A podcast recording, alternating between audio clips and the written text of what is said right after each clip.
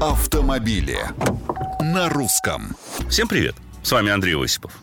Привезли машину из-за рубежа, а сотрудники ГИБДД отказывают в постановке на учет, поскольку нет кнопки «Эра ГЛОНАСС»? Увы, но в принципе право имеют. А как же с приказом Минпромторга о разрешении выпуска и эксплуатации упрощенных машин без АБС и того самого ГЛОНАССа, спросите вы? А никак.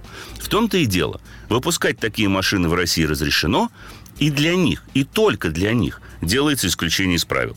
Что же до остальных автомобилей, везенных в страну, то никто технический регламент не отменял. Так что придется найти и кнопку, и того, кто эту кнопку установит, сертифицирует и выдаст соответствующую бумагу для ГИБДД. Возможно, конечно, рассчитывать на дальнейшее послабление при частном или параллельном импорте. Но пока о таких планах не слышно. Да и поддержки отечественного, а заодно, получается, еще и китайского автопрома, правительство, похоже, отказываться не собирается. Грустно, нечестно, да, возможно. Однако в любом случае у нас за все всегда отвечает потребитель. Ему в сегодняшней ситуации и придется выкручиваться и раскошеливаться. Комментарии, мнения и предложения приветствуются на страничках Русского радио в социальных сетях.